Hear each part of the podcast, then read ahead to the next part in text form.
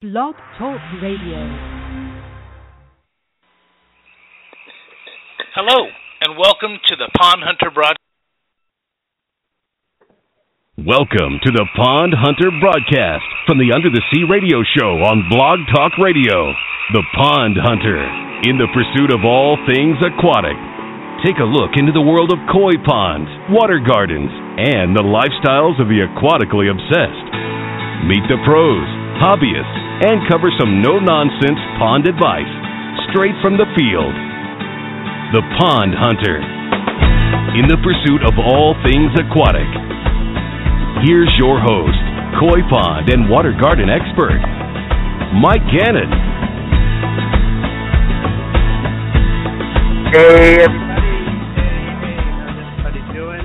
Right on. In the pursuit of all things aquatic people, the pond hunter, aquatically obsessed. Hey everybody, how are you doing? Welcome to this second day of autumn 2014. I wrote off summer a while ago, but now it's 100% gonzo and the fall is here. So what's happening everybody? Everybody doing good? How y'all feeling tonight?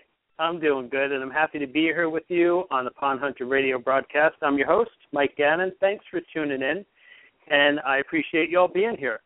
Pond Hunter Radio broadcast is coming to you from Blog Talk Radio, broadcasting around the world.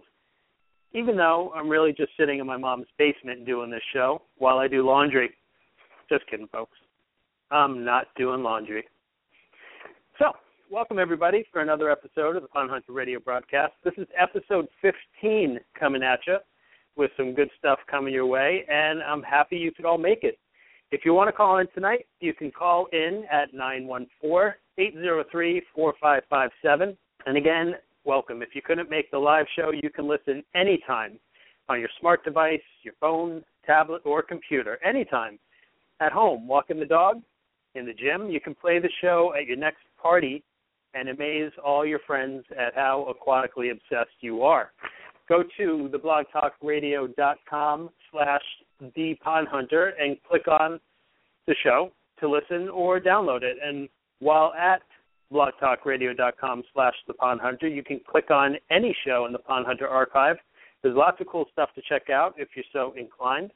And again, that's www.blogtalkradio.com slash the pond hunter. And you can find this broadcast on iTunes, which makes it even more convenient. iTunes podcast will be the place to go, or just search iTunes for the Pond Hunter, and I'm sure you will find it. And again, hey, if you want to call in tonight's show, you want to say hi, you have a question or comment for a guest, give a call.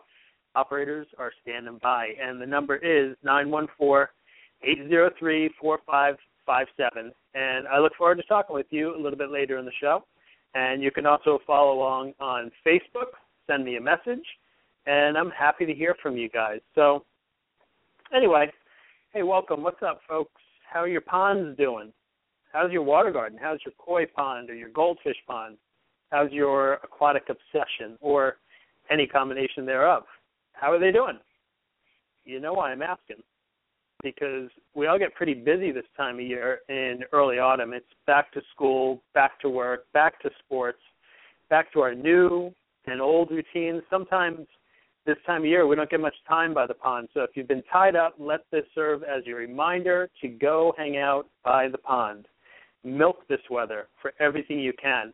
Have some family and friends over and start a fire by the pond on these cool, crisp autumn nights. It's a great time of year to do a wine and cheese party by your pond, have some people over. Don't you guys think every outdoor living area should have a pond? I definitely do. People love it. People love gathering by the pond. The crisp air, a nice fire, the moonlight, and the sound of a waterfall right outside your door, just steps away. How nice is that?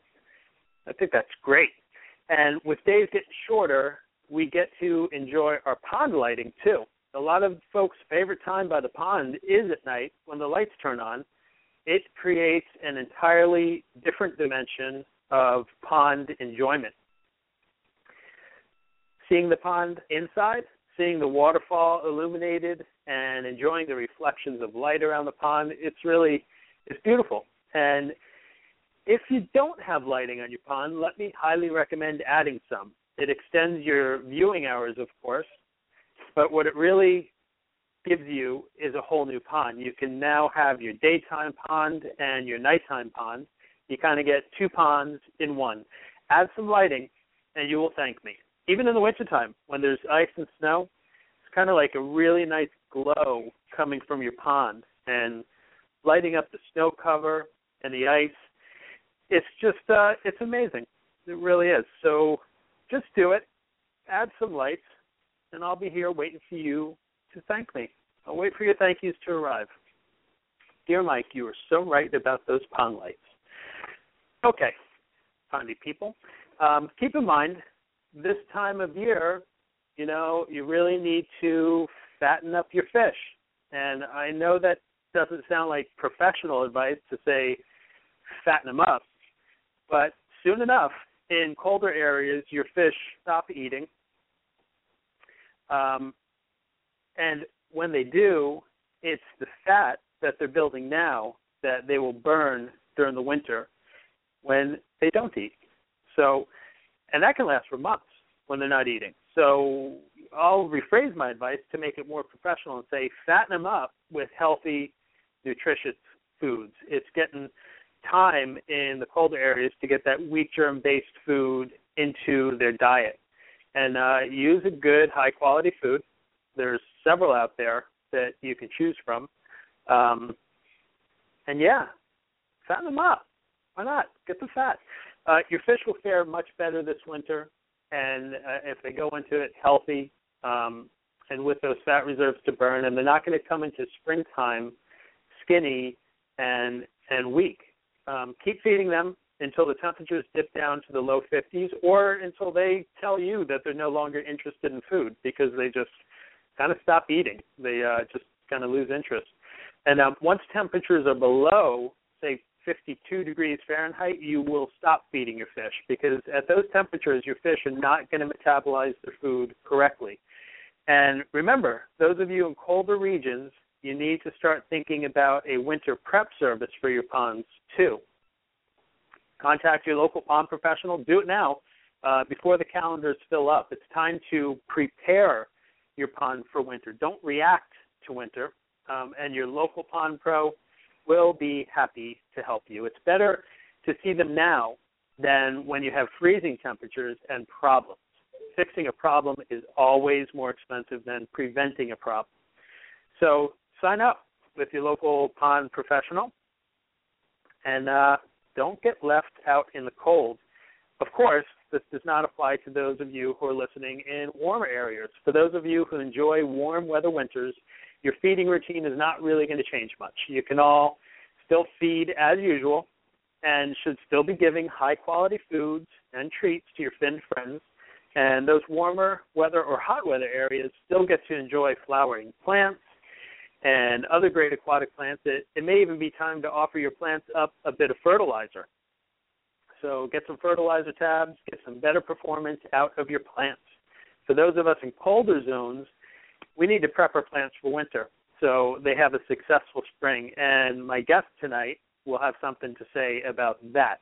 So stick around. My guest tonight is calling in from England, yes, from across the biggest pond of them all. And I appreciate him calling in in the early morning hours since he's about five hours ahead of me here in the Northeast United States. Mark MJ Wilson is coming on tonight, everybody, and Mark is a friend of mine. His company over there in England is Any Pond Limited. For more local regions, it's Any Pond Northants is how you can find him on Facebook. And Mark is a pond and water garden professional uh, from England. He is an expert with aquatic plants. He is a certified aquascape contractor, and I'm sure he will have some great advice on prepping our plants for those tough winter months and we're going to talk a bit about some of the differences and similarities in pond keeping, American style versus English style. And Mark is a great guy. He's a smart pond professional with knowledge and experience he's going to be sharing with us tonight, all the way from jolly old England. And I'm going to see if he can tell me whether the royal family has any ponds that they keep. So stay tuned for Mark M.J. Wilson from Any Pond Limited coming right up. And remember, if you want to speak with Mark, you can call in at 914 803 4557. We got plenty of calls on the last show. A lot of fun. So call on in. I could use some practice handling the switchboard. And, uh, you know, I ask for a little patience with that as well. I'm pretty new to the switchboard, but I'm kind of getting the hang of it too. Um, did you guys hear the last episode of the Pond Hunter Radio broadcast? It was episode 14, the Pond Industry All Stars, and what a great show! That was really a lot of fun. I mean, we filled the whole two hours that we have here with great guests and some pretty funny moments. I was very fortunate to get everybody onto the show, uh, all on one show, and some of the pond industry all stars. Uh, I was joined by the guys who took top honors at this year's Pondemonium event. And um, Pondemonium, I'm sure you guys have heard me talk about it. It's the pond and water garden industry's largest professional event. It's an international event with professionals coming from all over the world. Uh, it's held out in Chicago, uh, out in that area, and people come from as far away as Australia. And I had on the last episode um, Jack Haryu from Atlantis Water Gardens out of Denville, New Jersey, and Carl Petit from Columbia Water Gardens out of Hemet, California. And Jack was recognized this year as the Aquascape Water Feeder Water Feature Artist of the Year, and Carl Petit was recognized as the Aquascape Businessman of the Year. And they both joined me for a great show. It was a lot of fun. And we had some great listeners call in too. And even got to talk with Carl Petit's mom, who is great. It was a very proud mother moment that I was happy to be a part of. Um, we heard from Carl's seventh grade math teacher, his mailman, and Carl Petit's mechanic. So, well, actually, we really did have a great call from Carl's mother. And thank you, Mother Petit, for calling in. That was a lot of fun. And thanks to Carl's customer, Christy McCoy, a very happy customer of Carl's, for another fun call. McCoy, I mean, what a great name for a pond keeper. Doesn't get much better than that. McCoy. And um, there are a few other call-ins from some great pond pros. Steve Shinholzer, the former Aquascape Businessman of the Year, called in, and uh, we had a call from one of the pond stars from um, Nat Geo Wild's new reality TV show. Brian Helfrich called in. Thanks so much, Brian, for calling in to say hello. That was awesome to have one of the pond stars call in. And the new Pond Stars TV show is awesome too. We'll get to that in just a little bit. But um, you guys have to check out the show if you missed it. And again, you can you can go check it out at blogtalkradio.com slash the pond hunter. And um, please leave a comment. I'd appreciate if you did. Um, and you can also again go to iTunes and find the Pond Hunter Radio broadcast there. And thank you to my guests. You guys are great. Congratulations to them again. And I hope they will come on the show again sometime in the future.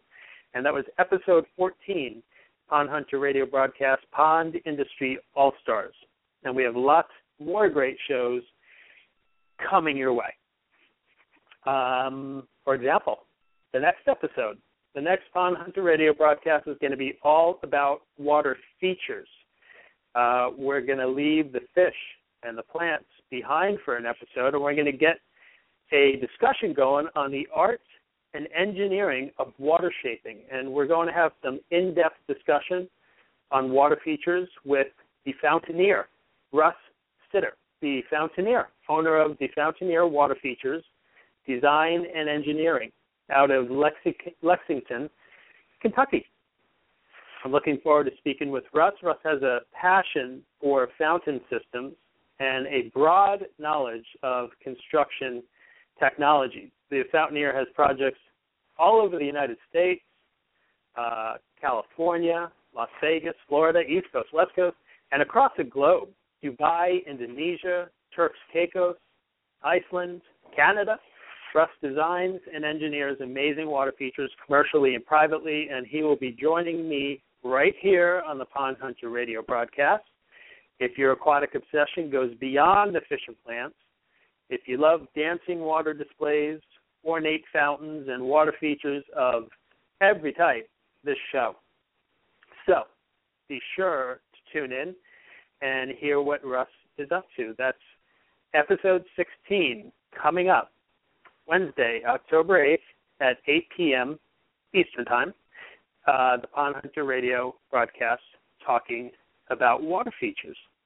It's going to be a lot of fun. I can't wait to talk to Russ and get his insight on the design and impl- implementation of water features. Really going to be cool.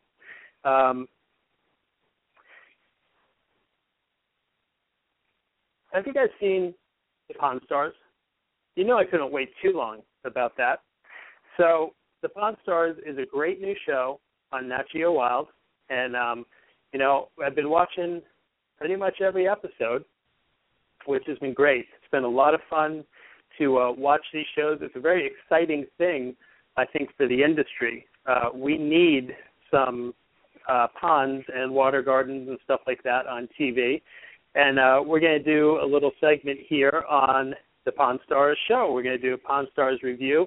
I have a guest joining me tonight. Um, Net Ross is with me tonight from Virginia Water Gardens, Net and Charlie Ross, to talk about the show. We're going to do a little bit on last night's episode because it's on Tuesday night at 9 p.m. Nat Geo Wild. Hey, Net, are you on the line? I am. Hey, Mike. Hey, Net. Hey, how are you doing? I'm doing great. Great. Thanks so much for coming on with me tonight and to talk about the Pond Stars. So obviously you've been watching the show. What do you what do you think of the series so far? Well, I am loving it. Um, every episode is getting better and better. It is. I thought I thought last night uh, we're into episode three right now. I thought last night was really good.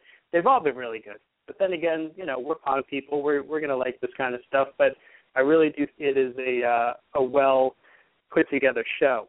Um, so you saw last night's show. Can you tell us a little bit about it? Let's do a little review of um, last night's Pond Stars on Nat Geo Wild. What did you think of it? Sure. Well, last night I liked last night because I could really relate to it. Um, I mean, they went into two backyards with basically a blank slate in both yards, um, and ended up with a beautiful um, outdoor uh, living area. Um, so expanded uh, the homeowners' um, entertaining space from indoors to outdoors. Um, involved the children in the household, and um, I did. I really liked last night's episode. I could really relate to that's happened in my backyard, and I could I could relate to that. Yeah, they were very relatable projects. I think for for people who do what we do, and uh, it is nice how they kind of show the appeal how even little kids um, get into it, which shouldn't really surprise people because there's so much about ponds that appeal um, to little kids. So there were there were two projects. Um, I think they were the Payne project and the Gilligan project. Tell us a little bit about the the, the first one, the the Payne project that they were working on. Sure, uh, sure. The Payne project. Um, couple things. There's so many things in that episode. You really need to watch it more than once, and it'll be on again.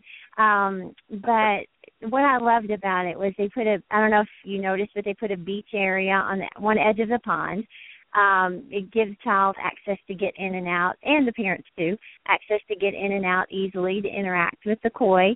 Uh, and then, of course, the big thing on that show was the, uh, or on that project was the underwater koi cam, and who doesn't want to watch their fish from inside their house? I know. so yeah, so that cool. was awesome. Uh, my daughter looked at me and said, "We've got to get one of those, mom." oh, so yeah. we we yeah we want to watch our fish as well. Um, so um, and I just think that um, I just really like how they brought the pond right up to the patio. So many times people think, you know, I'll put it in the corner of the back corner of the yard and uh, when I look out my window, I can see it. But no, you want to bring it up to right to your living space, right where you can walk out, sit on the patio, put your feet in the water, and enjoy. Yeah, it, and you're right. A lot of people, for whatever reason, they'll find a, a and a weird corner of the yard that they're having a hard time dealing with, and they think that's a great place to put it. But like you, and obviously like the Pond Stars, I think if you can bring these outdoor environments closer to the home, you just get that much more out of them. And when you create a beautiful project like they did, I mean, why would you want to have to walk all the way across your yard to go see it? So it exactly. was it was really cool. exactly. And I did like the beach area. And they had um a sitting area too. They created a seating area, which was really nice. Mhm. Mhm. And the koi cam was hilarious. I mean, that's the same thing in, in my house. Um, my wife is like, "We have to get a koi cam. We got to watch our fish on TV." I know, I know. Everybody has to have one now. it was awesome, and uh, I like too. They had that large piece of cypress wood that they kind of they had in the pond and out of the pond, and they made it part of the kind of habitat for the fish, but also made it into an area where people could sit and hang out. It was, it was a bench that you could sit by the pond and check it out. Exactly. Very that was cool. so cool how it it just naturalized the whole it looked like it had always been there. And that is our goal. You know, when we leave your backyard, we want it to look like we were never there. It just dropped out of the sky. Yeah, exactly. Yeah, it was a very cool project. And then they had um the other project. They, they're doing two projects per show, and the other project was the um Galligan project, which was kind of like a complete renovation of the backyard. What did you think of that project? I absolutely loved it. Um I loved that the um the homeowner did that for his wife while she was away. Uh we'd all love to have that that nice surprise when we get home. Um but Yeah. just the total transformation in that in that yard. I mean, um there was a hot tub there that looked like maybe had been used several years ago. and um Right. um and just to totally get rid of that and and make the patio the pergola uh and of course the pond uh, it was just absolutely a total transformation i love that one It really was. I mean, what a difference! And they really did just a a, a great job. I thought it was funny because um, you know, fi- you, you knew at some point the great blue heron had to make its appearance in one of these shows, and it only Right. took three episodes. So right like, right "Yeah, well they were in florida right near a wetland area. Um, I think it was Right. a, a riparian habitat. Ed was saying. So, um, and I saw that uh, you know there was another uh, company, Earthworks. Um, that's a certified aquascape contractor, and I hope I have the name right. I think it's Chris Cummins from Uh-huh. Earthworks, and his guys helped out on this Uh-huh. project. It was it was very very cool. they And, did an um, awesome job um and you know mike you mentioned the blue heron um those guys we we have them um here in virginia uh our our store is about a mile from the rappahannock river and um so they visit us um, on occasion uh when they have plenty of fish to eat in the river they still come to see us so um i don't know if you uh recall but in that project they built a um fish cave um and so Right. um and when we do that in just about every project we do, just gives the fish a place to hide from predators and uh, a very natural looking place to hide in the pond. Um, but I love that part of it as well. Yeah, yeah. It's um I think we all get the heron coming around. Um uh, they just seem to be everywhere. It's amazing. And yeah, the fish cave is awesome. I like incorporating those into the the ponds that we build uh, up in New Jersey too. I'm I'm located in New Jersey. What was your uh favorite part of the show? What was your your highlight of the show? I think my favorite part is always and of, of both shows, both projects last night, as well as when we're putting a, a pond in someone's backyard or front yard, or um, is when we plug up the waterfalls and the homeowner walks around the corner or walks out of the house. Just the, the expression on their face, the the excitement, and um, that's my favorite part. Just seeing the homeowner's Yeah. reaction. Mhm. Yeah, the reveal. Me too. It's it's it's just very exciting because we. I'm sure you experience it too with your builds. We get to see that with our customers, and uh, I I thought uh, it was very funny uh, at the end where the the two football players threw Greg Wittstock, the pond guy, into the swimming pool. Yeah, that was great. Yeah. I, I don't know too many people that could get away with that, but um those two guys pulled it off really well. yeah. And who knows if they actually got away with it? The cameras cut away real quick. they did. Yes, they did. So it was really cool. Um, so it's every Tuesday night. Do you know what's coming up on the next um, episode by chance? Um, just a little bit. I a couple things um that I have heard. Um, next week is going to be. It looks like they're going to be in Illinois, um, doing a uh, pond for Greg's neighbor, actually, um, and I believe maybe bring in uh, what has always been an indoor pond for this uh, family, bringing it outdoors. Um, one uh, really neat thing I think about next week is um, they're building an underwater treadmill for these koi because they need some exercise. So rather than try to teach them P90X, I guess they're just going to put like an underwater treadmill in the pond. so that's going to be interesting to see how that works out. that's going to be really interesting. I can't wait to see it, and um, that's going to be on Nat Geo Wild Tuesday nights at nine o'clock Eastern time, and of course various times in other parts of the states. And Nat, thanks so much for coming on and giving your review of the Pond Stars. Um, it was really nice to talk to you, and um, I hope I get to talk to you again in the future as well. Thank you, Mike. I appreciate your um, asking me to come on, and everybody watch the show and uh, give us your feedback um, on on it, and um, tell all your friends.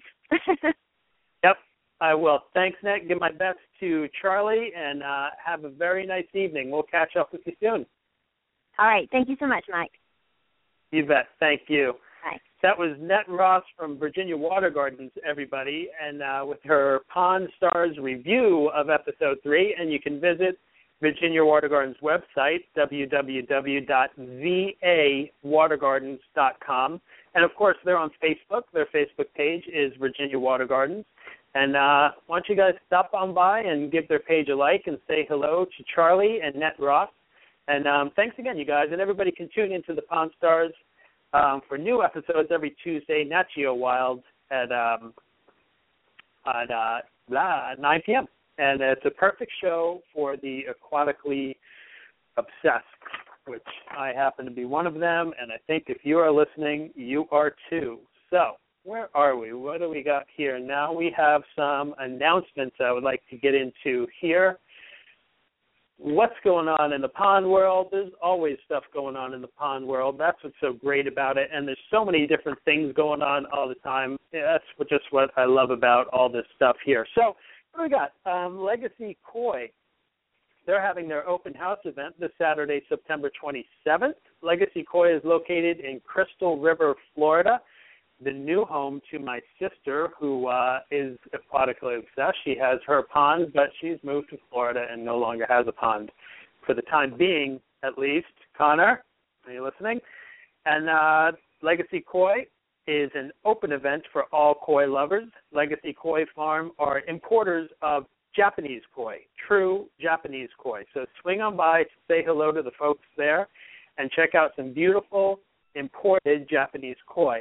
And uh, if you want to learn more about the event, be sure to visit their website at www.japanesekoisales.com. And again, that is this Saturday, September 27th, Legacy Koi Open House in Crystal River, Florida. Stop by for a great day.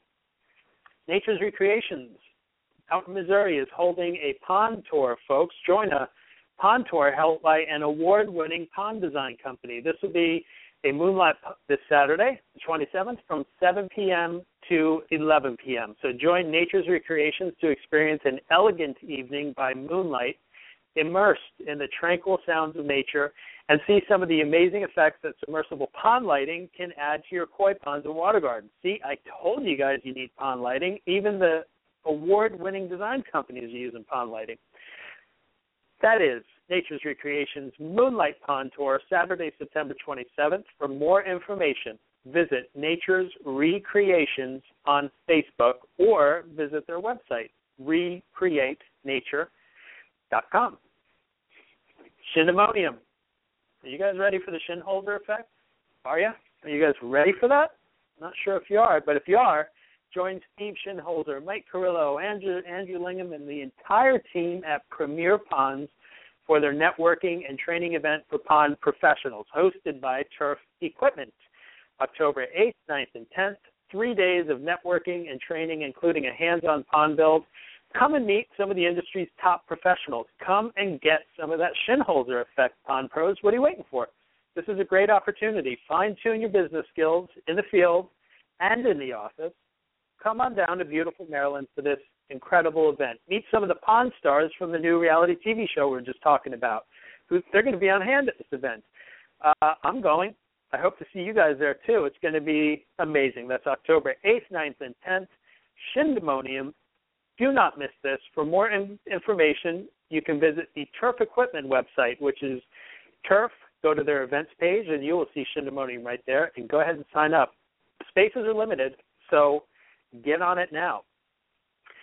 Uh, we have in California, let's go to the other coast, free fall pond care seminar. Yep, it's that time of year, folks. Fall pond care seminars are happening. This one is being held by the pond digger, Eric Triplett. You want to learn from one of the industry's top pros? Here's a great opportunity September 27th, 10 a.m., September 28th at noon. Take a ride over to the Pond Digger headquarters for this free seminar located in Yucaipa, California. Stop in and pick up some professional tips and tricks from the pond digger that will save you time and money. Keep your pond looking stellar year round and go into the holidays with your pond looking dynamite. He'll even feed you lunch after the seminar. Check that out. September 27th and 28th, Fall Pond Care Seminar at the Pond Digger headquarters in Yucaipa, California. Tell them the Pond Hunter sent you, and you get a $1,000 gift certificate. Oh, wait. No, wrong promotion. I'm sorry. Wrong promotion. Tell them the Pond Hunter sent you, and you get extra ketchup on your hot dog. Well, not too bad either. But hey, folks, the Pond Digger is known for his ponds, but he's a foodie too. So be sure to check out what the Pond Digger is grilling up September 27th and 28th. Fall Pond Care Seminar, free seminar, Yucaipa, California. And what else? Across the big pond, where our guest tonight lives, the All England Koi Show is happening soon. Also, September 27th and 28th. What a busy weekend we got in the pond and water gardening world. This is crazy. So, September 27th, 28th at Kent County Showground, presented by the Southeast Koi Club. This is one of the largest shows in the UK. Come and meet the UK's leading koi dealers. Buy some beautiful koi. Pond supplies, aquatic plants will also be available to buy. There'll be arts and crafts, food and drink, and lots of fun. Parking is free. That is the All England Koi Show, September 27th and 28th. For more information, go to koi-club.com slash southeast. That's koi-clubs.com southeast for the All England Koi Show, September 27th and 28th. That's a lot of stuff going on. This is a pretty busy industry. So that's our events, folks. And um, I do have some shout outs. Uh, I do shout outs every show. I think my shout out for this show has to go to the amazing crew I worked with last week out in Las Vegas, Nevada. Never been there before. I had quite a week last week, everybody. Quite an adventure in Las Vegas. My first time there. Sin City, man, the Vegas Strip. What an insane place. And hot, boy. Really. So I was out there for a project uh, I took part of with a pretty amazing group of pond pros coming from coast to coast, pond pros from California, Illinois, and New Jersey, of course, all of them certified aquascape contractors. We all worked together on a project set up by Aquascape Incorporated for the guys from ATM, acrylic tank manufacturing, better known as the guys from Tanked. Tanked is the number one TV show on Animal Planet. It's a pretty hilarious show. It's it's a great show. It's about these guys who build custom aquariums. Um, they do all sorts of amazing projects, and it's really a fun show to watch. And um, we did that. We did a project for them. We built a pond in front of their headquarters. So for Wade and Brett and the entire crew from the Tank TV show, I was just part of the team made up from the guys from Pro Ponds West, Chad Morrow, Chris Corcoran, and their main man Lance. They were there. Uh, Pond Pros West is a company that I think the pond world will be hearing a lot more about. Uh, BJ Linger from BJL Aquascapes was there. BJ is a uh, former water feature artist of the year, a true pond artist and pond professional from Colts Neck, New Jersey. Jack Carew, he was on the last show. He was there too, from Atlantis Water Gardens, Denville, New Jersey, the current water feature artist of the year, who um, put his artistic touches on the project as well. And I was there, my company, Full Service Aquatics, from New Jersey as well. we did this build with the guys from the Pond Stars, the TV show. Brian Helfrich, Ed Beaulieu, and the pond guy himself, Greg Wittstock. When I call it an adventure build, it really was. We installed a 30 foot long by 15 foot wide pond with overflowing urns, a trio of them, stack slate urns, bubbling and splashing away in the pond. Really cool. Uh, a waterfall display. We used large boulders, aquatic plants, submersible lighting. Um, we created access areas with large slabs of stone for up close viewing for the bus loads, and I really do mean bus loads of people who come to visit the headquarters of these guys from the Tank TV show. Um, the guys from the Pond and Water Garden TV show were building a pond for the guys from the Aquarium TV show. It's really cool. Lots of fun to be a part of this project. So, if you listeners are in Vegas, you have to be sure that you visit ATM headquarters where they shoot the TV show Tanked and actually do the building of amazing aquariums, and they are world famous for installing them. It's a real interesting place to visit with a lot more to see than just fish tanks. And now you'll be greeted at the main entry to the headquarters by a beautiful artistic pond creation built by the team of certified aquascape contractors I'm very proud to be a part of. An absolutely great job to all the guys who are out there working from early morning, late into the night. Thank you to Wet. Wet? Who? What? Thank you to Wade, Brett, Heather, Agnes, the General, Redneck, and everybody from the Tank TV show for the opportunity and treating us great. I hope you and your visitors enjoy your new pond for many years to come. And a special thanks to Nick from ATM for hanging out with us late into the night and keeping our spirits high. Tanked is keeping it pondy. I can't wait to see what they sock it with. I'm I'm sure they're going to get some amazing koi, and who knows what else they'll get in there. And thanks to the CAC team, thanks Pond Stars, thanks ATM this is your shout out. And uh, stay tuned, everybody, for Mark M.J. Wilson coming right up. But first, we're going to go with a word from our sponsor, Full Service Aquatics. Do you love your pond? Full Service Aquatics water garden and koi pond experts can give you a pond you can live with. Full Service Aquatics an award winning water garden, koi pond, and water feature design and installation firm has been creating amazing aquatic environments since 1995. Got waterfall? Full Service Aquatics can make your old waterfall or pond look like new with our waterfall, koi pond, and water garden renovation and repair services.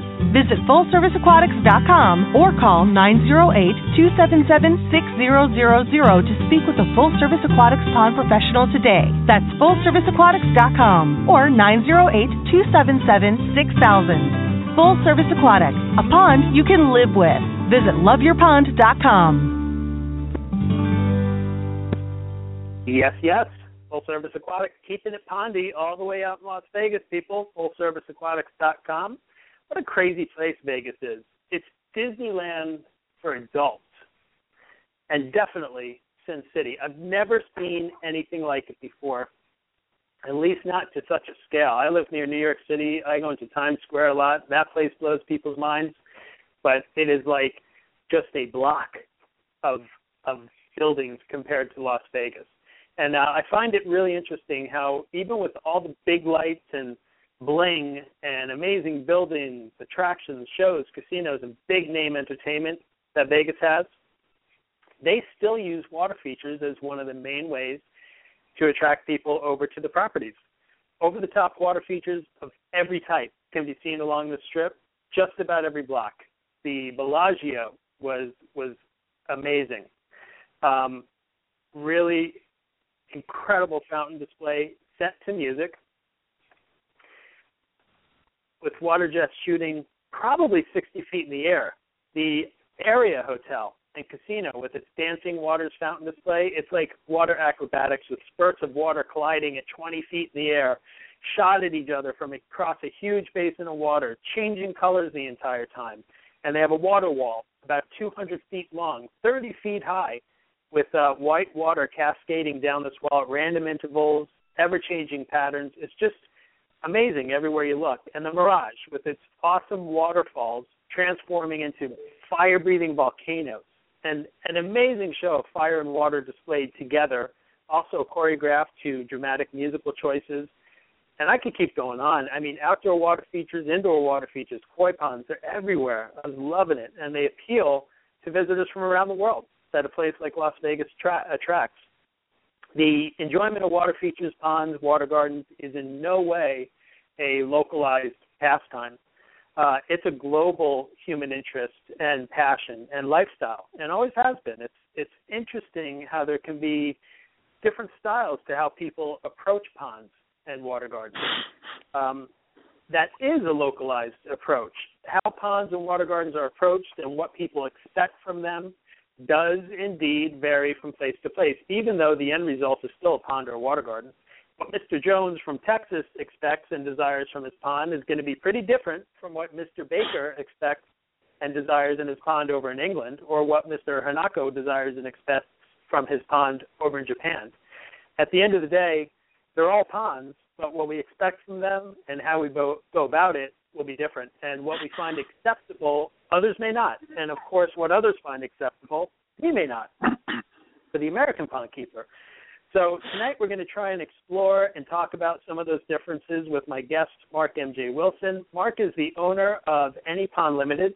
Any Pond Limited is a pond, water garden, and water feature design, install, and service company out of England. And Mark has some great perspective on this, being a pond professional over in England with many years of experience with the quote unquote English way of doing ponds. And he has spent a good deal of time here in the U.S. seeing and visiting many American style ponds and even helping to build a few of them.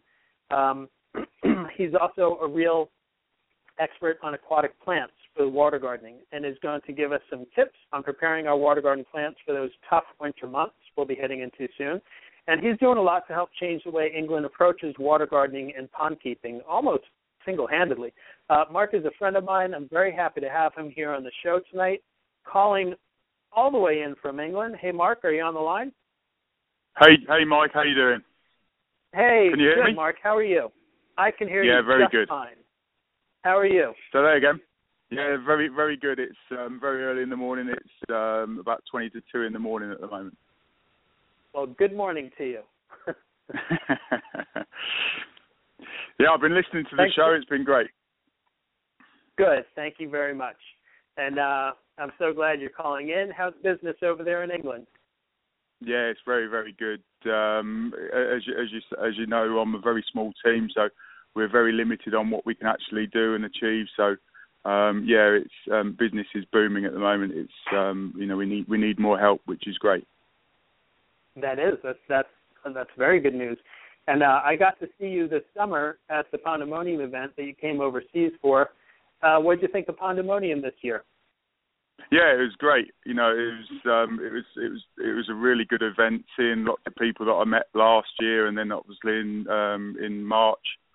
Um, so yeah, it was building a lot more relationships with the, with the contractors that I've uh, um, seen and, and been talking to on Facebook. You know, Facebook is a marvelous new technology for me uh, in the last few years, um, and it's been great. So um, networking face to face is brilliant, you know, and, and obviously on, on Facebook and the internet, it's um, it's okay, but when you're face to face with someone, you can get their reactions, which is much much better, and you can see that you're um, alike as well, which is great.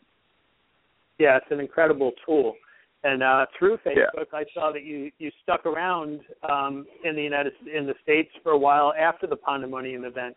Uh, you were you stuck around Yeah. for for a while. What were you up to? Doing what were you doing? Yeah, I, I basically, um, obviously coming over from England, it's um, you know it's a bit of a trek over, and it takes me about three days to uh, to acclimatise, you know, with the jet lag and everything.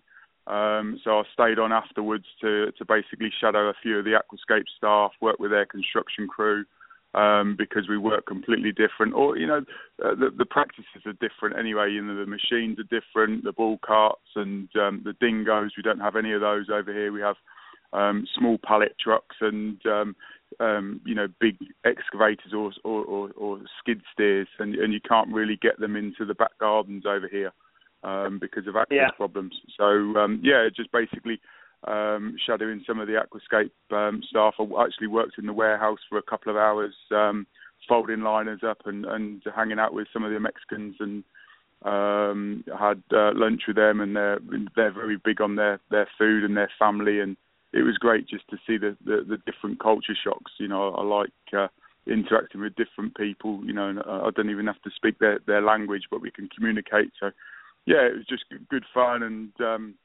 and, and then I hung out, um, you know, at the, sort of like the tail end of the week uh, at Aqualand, and enjoying it, and then uh, obviously the, the fly back home. So, so yeah, it was good fun. Yeah.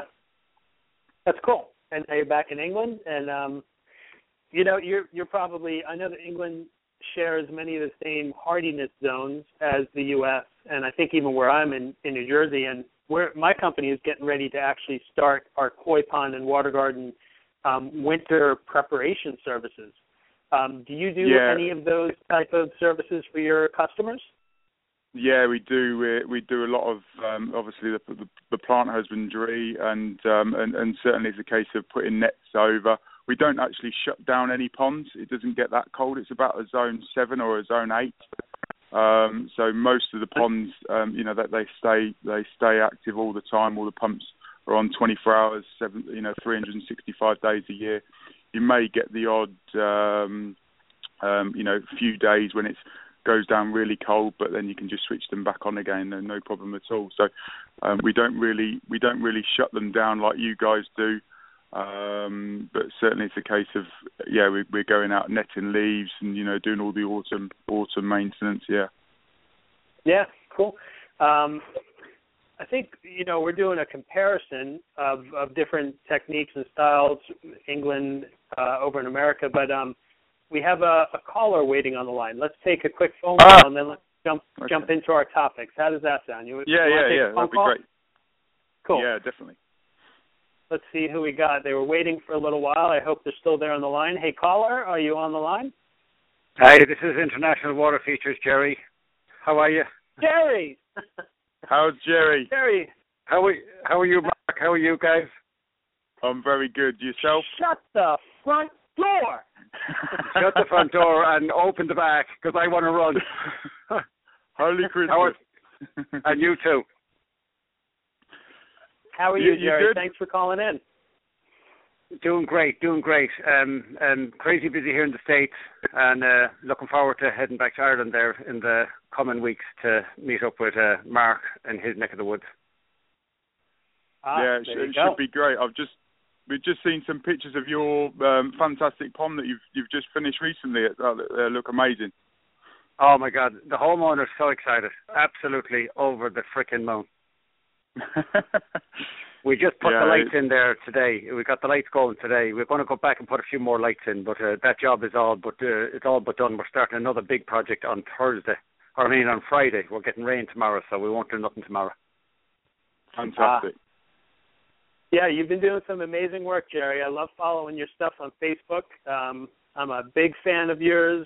Uh, I love your work, and uh, I always look forward to all your different posts. Uh, it, it's really, really great stuff. Great work, um, great ponds, and uh, just a great personality you and, and your company have. Thank you you, thank you, thank you. for. Uh, we're not too far away from each other. We're about 45 minutes away from each other, and uh, you must be getting ready to help winterize some ponds for your customers as well. Yes, yes, yes. The leaves are starting to fall. Uh, not too, you know. The, uh, I mean, you, you know, you can tell they're starting. The, the colours are starting to change. But uh, I'd say by the by the end of October, uh, or you know, halfway into October, we'll start. Uh, we'll start doing that. But uh, I'm still building. Uh, still building. I have a lot of building. Uh, I'm backed up for this year and well into next year with a with a install. So it's been a crazy, uh, a very strange year. Yeah, well, that's that's a good good uh, problem to have, I guess, if you want to even call it a problem. Oh yeah, no, it's not a problem. it's a lot of fun.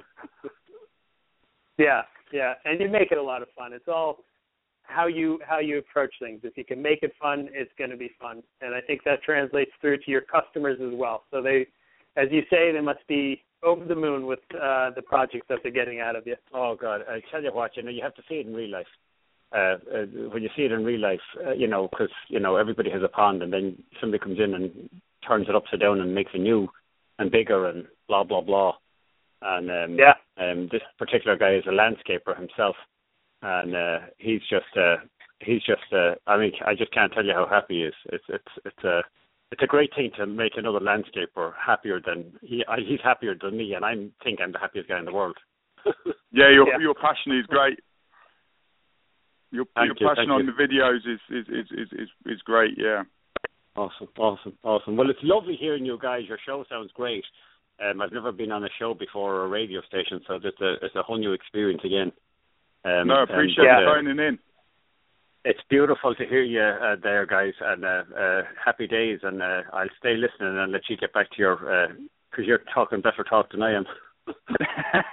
All right, Jerry. Thank you so much for God calling in. Appreciate it. Cheers, and, Jerry. Uh, See you we'll soon. catch up with Bye. you soon. Bye bye. Thank you. Bye bye. Okay. Take good care. Yep, that's Jerry. Jerry's great. Don't you love Jerry Mark? He's a great guy. Yeah, he's he's fantastic. He's a great guy, and uh, appreciate him phoning in because obviously in the UK everyone's asleep at the moment, so uh, it's um it's a bit of a tough one to get anyone Yeah. to phone in from the UK. But but they're going to listen to the uh, the on demand podcast and stuff. You know, I know a lot of people uh, that will listen to the uh, to the show uh, after, which is great. You know, so definitely good. Yeah, you can hear it anytime. So, um, okay, so we, we were talking about services. Now, um, and it's interesting you say you don't really shut down your ponds. I actually, in the New Jersey area, we really don't shut down ponds either, uh, for the most part. Where most of our customers leave their ponds running all year round. You know, I always tell them in extreme circumstances you got to check on it, of course, extreme conditions. yeah. But but services is a good place to look at uh, some of the differences in pond keeping approaches when um, you know I'll, I'm just going to refer to it as English style versus American style. What type of services do you offer your customers? What type of seasonal services is a, a pond company over in England um, giving to their pond customers? Well, the, it, it, it's, it's down to the style really on the pond um, because a lot of the a lot of the ponds are geared up to um, regular maintenance.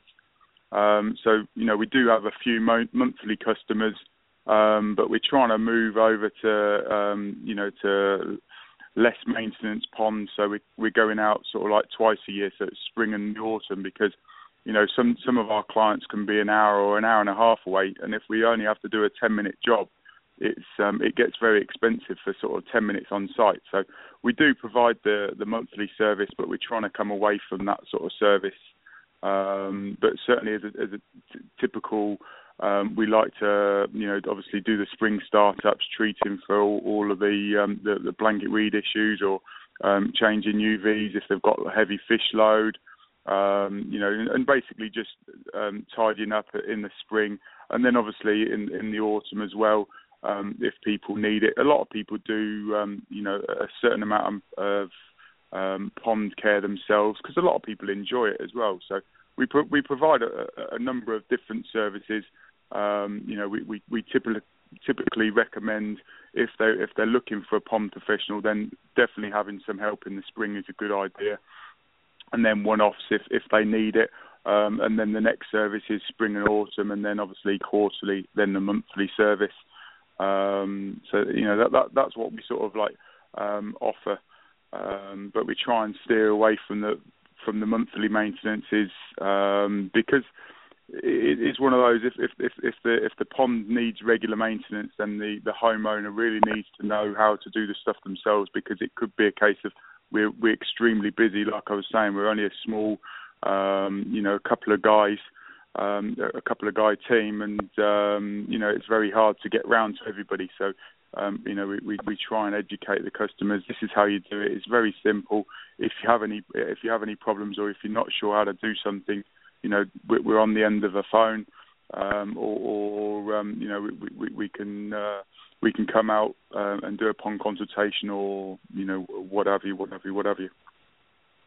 So you will teach your customers to be a little more hands-on with their ponds. You want them to to have a better understanding of how everything works, so um, they can do those small types of services. Yeah, it, it all it all depends on the load on the system. You know, typ- typically, I, you know, I, I've found over over in England that there's a lot more um, fish in the systems than there are, um, you know, in the, the ponds that I've seen in in, in the states.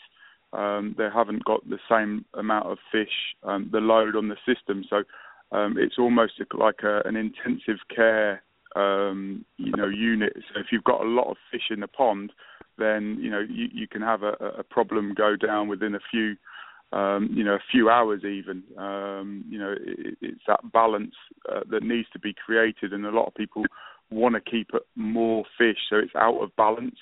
So they need to they need to understand that this is what they need to do, or they need to have aeration, or they need to.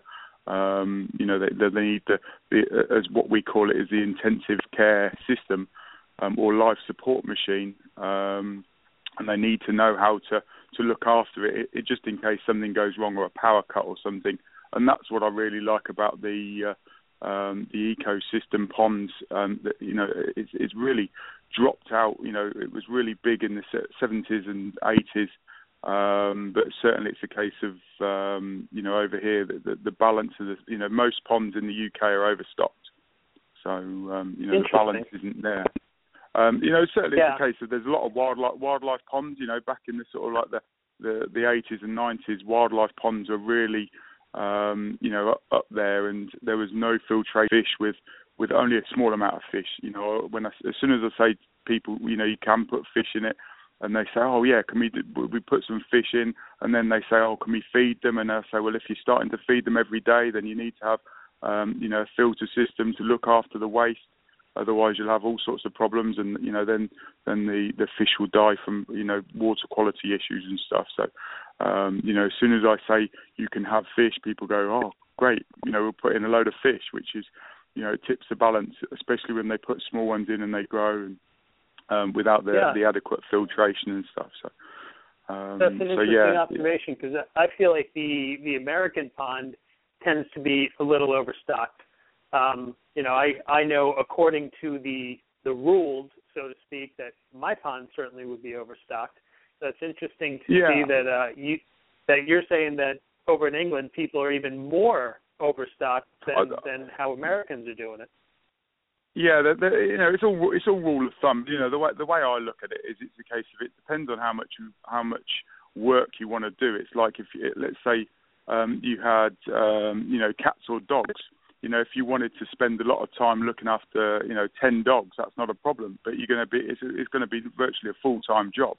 Where if you have one right. or two dogs, it's you know, it's not too much work. So you can have lots and lots of fish in a in a small pond, but you, it's a lot of work, you know. And, and some people are happy doing it, some people aren't. So we do do a, a sort of like a, a fish rehoming service, um, but certainly um, you know, ecosystem ponds, um, you know, the, the sterile, you know, the, the, the, the sort of like the, the koi, um, the koi, the typical koi pond over here is very sterile. Um, you know, yeah. as soon as the fish defecates, it's out of the system. You know, backwashed out of the system. You know, heavy big water changes to um, to take out the hormone to stop the um, you know the hormone building up so the fish can can grow and everything. Um, you know, but right. they're, they're, they're, a lot of the koi keepers. Um, you know, they do daily backwashing, you know, 10, 10 15%, and then have a uh, sort of like a, a, a trickle method to, um, to, to, to continually top the pond up and everything. Um, but certainly yeah. it's a case of, uh, yeah, like, like you say, it's a case of, um, um, you know, most ponds are overstocked, but, and they can take quite a lot of abuse. You know, obviously, you know, that there's some ponds that haven't been touched for years and years and years, and the fish get used to the environment they're in. Um, you know, I say to right. some of my customers, it's a case of, you know, the fish will adapt to the conditions that they're in. It's like an alcoholic can wean its way, you know, can, can wean onto taking large amounts of alcohol, and then, um, you know, obviously you, you can't, you know, you're going to have problems if you go cold turkey. Um, you know, and it's exactly the same with water quality. That's the, the sort of like the connection that I can make. You know, uh, if if the water quality is gradually getting worse and worse and worse, and then all of a sudden you take that fish out of you know, almost bad toxic conditions and then put it into sterile conditions, it won't be able to cope. You know, it, it, will get stressed right. out. You know, it might be too bright or it might be too clear, and and the fish will get stressed out. And it's exactly the same the other way around. You know, if you've got a um, you know a, a real fit pr- prime um, show grade koi that's been in a sterile system, and you put it into a um, you know an ecosystem pond that's got you know a, a lot more going on um, then it might not be able to cope because you know the bacteria infections and stuff that you know the the fish's immune system isn't built up, and it's it's, it's really it's really quite tough to educate the customers because you know it's, it's such a broad rule of thumb. You know, there's so much information out there, and there's not just um, you know one way of doing it. You know, there's lots and lots of ways of you know it all depends on what you want. You know, whether you want a wildlife pond, a prize koi yeah. um, koi pond. Um, you know, a goldfish pond. You know, it depends again how much maintenance you want to do. You know, like we were saying before. Right. Um, well, let's so talk yeah, about the actual the the type of ponds. But um, right before we get to that, let's take another call. You got another caller who would like to say hello to you. So um, before Fantastic. we get to the ponds, let's see if we can get um, this caller on the line to say hello. Uh, caller, you're on the air. Hey, caller, Hello. are you there? Yes. Who are we speaking with? This is Benjamin. Hi, Benjamin, Benjamin. how are you doing? Good. How are you? Good, good, good. I've got Welcome plenty, to plenty the of. uh, pond hunter. Hey, Mike. This is Benjamin with Liquid Landscapes. Hey, Benjamin Timmerman, how are you? Good, good, good. Um, my first question would be, Mark, have you had enough coffee? yes, and and I found Mountain Dew as well. So there's lots of caffeine in that. I I, uh, I was um, introduced to Mountain Dew over in in, in Chicago, um, just at Pondemonium, and I and I found it today. So I've got plenty of caffeine in the Mountain Dew.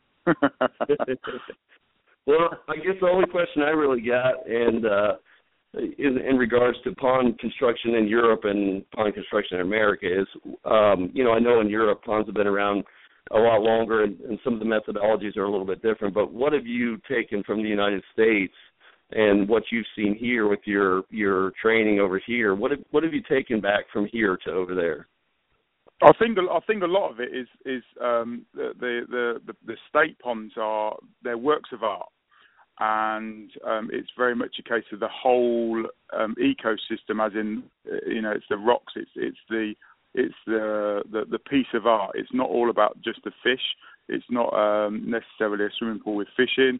Um, so it's, it's, you don't have to have um, air liner. You don't have to have pumps showing on the bottom of the pond you know, you, you, it can look fantastic and it look it can look like a mountainside um, rather than a you know a swimming pool with with fish swimming around. Um, I think we I, I certainly think back in the 70s and 80s when you had a lot more um, balanced wildlife ponds, then um, you know they, they were they were balanced. Um, so so they did look really good. You know, I've got a few clients, and obviously I'm educating my clients slowly. Um, but certainly it's a case of it's um, it's it's getting away from the bare liner, the pumps on the bottom, the plumbing on show. Um, you know, I don't want to see a lot of that stuff. And, and certainly the first time I came out to Pondemonium, when I didn't see all the systems, you know, with the skimmers, you know, I hadn't hadn't seen any decent pond skimmers. They were all uh, out of the swimming pool industry, and and they were, you know, had certain problems with those. So um, it's it's just the overall look of the general system, which has been fantastic for me because you know water plants is my background. The ponds is it's everything. It's not just about the fish. You know, if I want to keep big fish, you know, I've got a I've got a pond at home. I'm sat right by it now. Um, it's um, two and a half meters deep because it, it's got some big koi in there, over three foot long. Um, but certainly, it's a case of um, you know they they need they need different conditions to you know they don't want to live in a in a work of art. They want to they want to want to live in a, in a in a in a sterile environment. You know, these are prize fish. So, um, so yeah, it's great. It, well, I guess uh, another question I would have is is you know obviously over here we're dealing with a lot of rock and gravel ponds and ecosystem type ponds and you know a, a select uh, you know true dedicated koi ponds and concrete stuff. Uh, but a majority of what you guys are seeing over there, what what kind of construct old construction are you seeing? Um, there's a there's a lot of concrete ponds because you can't change them. You know, there, there, there's a lot of concrete ponds.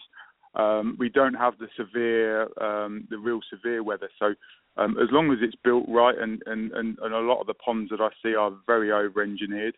Um, you know, it, you know they're, they're, going to last a long, long time. So um, we see a lot of concrete ponds, and, and again we see a lot of um, um, you know bare liner pools. Um, so you know it is it's a case of with that pearl necklace around the top you know the coping stones, and then all of a sudden it's a case of a lot of people, but you know that you know they build they like to build them themselves. You know, their starter ponds. You know, they have a, a, a certain amount of money as a budget, and um, they go to the local um, aquatic centre. Uh, you know, we've got a lot of um, good aquatic centres in the UK, um, but they all send, they all tend to sell components rather than a, a complete system. You know, this is the system that you're allowed, or this is the system that um, you, you allowed this amount of fish. It's all about um, the size of the pond. It's not about the occupancy in the pond and everything. So, um, you know, there, there's a, there, there is a lot of education that needs to be done um, as well. But, but yeah, the typical typical um, ponds that we see are, um, you know, it, it's a mixture of, um, you know, bare liner, um, goldfish pools, um, all the way up to the big koi ponds that are, you know, like swimming pools in different shapes and sizes. Excellent. Well, you got you guys are two professionals in the industry, and I can't thank you for taking my call. And uh, it's a great show, Mike, and uh, great to hear your voice, Mark. And uh, um, you guys yes, are doing a, you guys are doing a great thing for our industry. That's we need more stuff like this. Hey, Thanks, Benjamin. thanks, Ben. Thanks so much for calling in. All righty. Well, you guys have a good evening. Have yeah, a and good you. evening, Ben. Well, morning, Take care. morning. I'm gonna I'm gonna have my cornflakes in a minute. All right. Have a good day. Cheers. Have bye. a good night. You. Yeah, it's interesting. So the the um, I mean, there, there's you're saying there's still a lot of concrete out out there. Con- ponds are still being, would you say, primarily constructed with concrete, even at this point, as opposed to using um, EPDM liners like is like we are using over here. It it all it all depends. You know, there, there's a lot of um, there's a lot of um, uh, aquatic centres that that sell um, you know the P, the real thin PVC and, and the real thin um, EPDM. Um, so it, I think a lot of it, it it depends on what what people you know what's available to the people. You know, they don't tend to ring a, a pond professional. A lot of people don't realise that there's pond professionals out there. You know, that they just ring up a landscaper. You know, we do ponds and they just go to the local um, and just install the components. Um, they, you Sure. know, uh, uh, uh, and we, we, but certainly it's a case of um, that, you know we see a lot of concrete ponds because normally they, they've got a certain amount of issues with them. So um, and, and and they can't be changed. You know, once that it's set in stone, you know, it's set in concrete. So you know, it's like my my Right. pond in my back garden. You know, I, I um, my koi pond. You know, I built it in 2005. Um, you know, there's 720 blocks. Um, you know, it's a real big um, st- structural. Um, you know, it's very very hard to change. Where obviously with the EPDM and, and stuff like that, it's. Uh, um, I think a lot of it is all to do with the depth of ponds. You know, if, if you're looking at keeping big koi, um, then you know there's a lot of a tremendous amount of pressure on on the on the on the on the base. Um, Right. So you know that's why you have to set it in real big lots of uh, concrete and stuff, so it doesn't move at all. Um, but but yeah, the, the, I, I would say if if it was a numbers thing, then it would be probably PVC or thin EPDM. Um, but certainly one mil rubber or 0.45 mil is it? What, you, um, you know, it's it, over in over in America. It's um, yeah, it's becoming more popular. That's that, that's all we use. You know, there's a lot of different um, pond liner um, materials out in the market in the UK, um, but some Right. are very thin and um, you know they're, they're terrible, but um, but they are cheap and cheerful. You know, for for a small pond, it's great. Um, but you know, certainly it's a case of um, you know there, there is a lot of EPDM. Um, there's some real good um, manufacturers over in the UK. I think they're the same. You know, Firestone is a manufacturer. Um, Yeah. You know, supplying the one mil rubber. It's it, you know that's what we we we don't put any concrete ponds in. You know, uh, there, there's a lot of concrete ponds, um, but because of um, you know that there, there's a certain amount of problems um, with it. You know, there's, in my head, there's only two types of concrete: cracked concrete and concrete that will crack eventually. Right. Um, Yeah. so, um, so we use EPDM. You know, whenever whenever we're doing Yeah. a building a pond, it's always the one mil rubber. Yeah.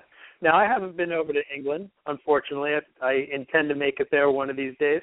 But um Yeah, definitely. what I'm told great. is the the typical size pond um in England or over in Europe is is much smaller than the American pond.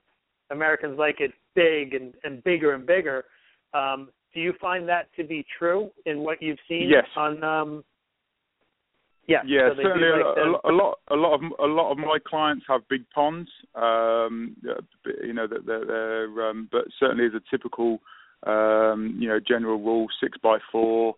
Um, you know, a lot of there's a lot of preform pools that are being sold. Not that we not that we install them, but certainly as a um, you know, there, there are, we've, we've got lots, lots smaller gardens. I think, you know, all the backyards yeah. are, are, are, smaller, so um, you know, we haven't we haven't got the space um, you know, there's a lot of people, and um, you know, and, and uh, the gardens are very, very small. We've got a lot of green um, belt, um, you know, which is the sort of like the rural, the rural um, areas, the farmland, you know. So that it is it, the the big ponds tend to be natural clay um, liner, you know, or the bentonite clay um, ponds, yeah. but certainly as a general, you know, lots of lots of small ones for hobbyists, you know, you know six before, yeah. you know, yeah, all the way up to sort of like you know ten foot, which is still tiny in comparison with you guys, but certainly you know there's a lot of ponds, um, you know up to up to sort of like 10, 12 feet. Yeah, and it, it's funny because kind of as a builder, when I'm going and making sales calls and trying to educate people on on building ponds and how they should go about doing it, um, I would even say a 10 by 10 pond is small. I'll tell people, yeah. I'll say that's it's a it's a small pond. So it's almost the kind of the perception that you give to your customers as well. Um, and we do yes, ponds right. of all sizes. We'll we'll do four foot by six foot ponds. So I mean we'll do considerably smaller. But um, yeah, it's it's kind of what you teach your customers in a way because they do look to us. Um, they know what they want. They just don't necessarily know how to go about doing it. That, so that's um, right. yeah, it's, it's just it's just pri- it's prizing out what they want. You know, if they want to keep koi, then they need to have a a big pond. Um, you know, if, if they if they if yeah. they want the you know like the, the smaller fish, then a, small pond, no problem. You know, even a barrel. You know, it's great for a patio pond. You know, we we don't do so many of those because. Uh, um, you know, but yeah, certainly you can have um, fish in a in a in a small barrel on the on the patio, no problem at all. Yeah, and it's interesting you you mentioned too, as far as how um, you go about filtering ponds over there. You you made the comment that um, it's mostly component systems over there in England right now, whereas here in the United States we have many many different type of systems that we can install. There's all these different um, brand systems that we can install. Um, and depending on what brand you use, you know, of course, is what you're going to sell to people. Um, but you're saying that there's a lot of components and systems like the Aquascape um, filtration system really um, broken into the market over there just yet. So when they're um, filtering ponds, or what what would be a typical system that is being installed on a pond over in England? What are the components that people are utilizing? Um, a, a, lot of it is, um, you know, it's, it's, basically box filters. You know, um, it's basically a case of the, the pump like pumps the water filters? up. Say again. Like a, a like a gravity filter, a, a box filter. No, it's it's like a, a, a box filter. It's like a heating system tank um, that okay. basically water gets gets pumped into, and then it, it flows back into the pond, you know, via gravity. Um, so it's just literally like a, a black box um, with a, with a certain amount of fi- filter media in, and um, you know, so it's it's basically a case of um, you know, there's a lot of misleading guidelines and stuff. You know, the education is is something that I really, um, you know, it, it can be a lot easier. You know, talking to a pond professional, it's it's very easy because we just go, this is what you need. You know, we've done it a hundred times or a million times. This is what you need, you know, for for your situation, and it's always the you know, trying to get that situation. What what what do you want as a you know a pond? Do you want um, you know um, it's it's getting that. So it's it's, it's mainly um, small box filters, um, but most of the time it's a case of we get called out. And the pond's dirty, and it's always the filter system. It's not big enough, so it's an overload on the system, or the fish have grown. Um, but certainly all all the different com- components. It's um, there's no, um, you know, sort of like um, there, there, are there are kits. Don't get me wrong. Um, you know, like yeah. a pump and a pump and filter combination. Um, but certainly, it's a case of there's no there's no system, um, you know, like the Aquascape system um, that we're trying. You know, I, think it hasn't broken into it because of the, you know, just from the shipping point of view. um, you know, shipping stuff in, it's it's expensive. Um, but certainly, you know, the, the, the components and everything um, over here, it's um, you know, it, yeah, it is basically a case of there's a lot of guesswork. There's there's definitely no pond kits out there, you know, so you can't go into an aquatic store or um, you know a, a DIY store and buy a, a pond kit. So from a pond professional point yeah. of view, you know, I'm, I'm always encouraging, um, you know, my uh, aquatic sender, can you can you sort me out pond A, pond B, pond D, pond, pond C? So it's very easy for me to install. So I know exactly um, that you know I'm going to go in there, pick the pond kit up that um, you know they've they've they've um, they've selected for me because sometimes it, it it can take you know I want this pump, this pipe, this this filter, and you and you can be, be in the aquatic store for two hours, you know, or you know yeah. picking bits up, and you know it, it, rather than just phoning the aquatic store up and saying can I have a pond A kit, you know, and then the you know it, it all comes in, but you know you you are you you're basically going around selecting um, components from the aquatic centre um, because yeah. you know there's no package there's no packages. Um, and I think that's that's that's one thing that I learned you know not this Pondemonium but the Pondemonium before is is is look at the packages you know. So it's basically um, categorizing it um, you know. So it's basically a case of and selling you know then the customer knows what they're going to buy you know. It's like if you want to go and buy a TV you know you, you set yourself a budget and you think right I'm going to have a thousand pounds or a thousand dollar TV you know a real good TV um, you know, you never go into the, the television centre and say, um, I want a TV, and then the, the TV says, well, what do you want? You know, blah blah blah, and it, it's a case of you set yourself a budget. This is how much I can afford. What can I get for that money? Where in the in um, you know, it's, it's a backwards way. So it's, it's very much a case of yeah, I want a pond, but they they might have a thousand pound budget for a pond, and they and they want you know a, a, an, an Olympic swimming pool. Um, you know, right. they, they, just don't know how much um, you know the package is. So it's it's, it's basically the, the packaging of the system. You know, it could be um, you know this is the one thousand pound um, you know pond package, uh, you know, and then people can yeah. see what they can have for a thousand pounds or a thousand dollars, or you know, not that you're going to get very much for a thousand dollars, you know, six hundred pounds or so. Um, but right. certainly it's the case of you know have, having a package, and it's all about the design. You know, we're we're always you know, uh, um, here in this company, we're, we're looking at the package, and um, you know, we're, we're thinking about the, the design to it. We're, we're, we're looking at the efficiency because we're only a, a small crew. Then we've got to go in there, you know, uh, and and um, uh, you know, we've got to be very very efficient. So selecting pond components for two hours is not efficient at all. No, it's okay. Not at all. It's okay if you build okay if you're building a pond over the weekend, but you know when you when you're looking to you know to um, build five ponds in a week or what have you, it's really it's really tough. Not that we build five ponds in a week because we, we're not big enough for that for that, but um, but yeah. certainly it's the case of that's where I want to get to. You know, that's where I want to get to the point. Um, you know, building five small ponds a week or one or one project. You know, you know, it depends on the size of the pond and and, and what have you. Um, sure. Yeah.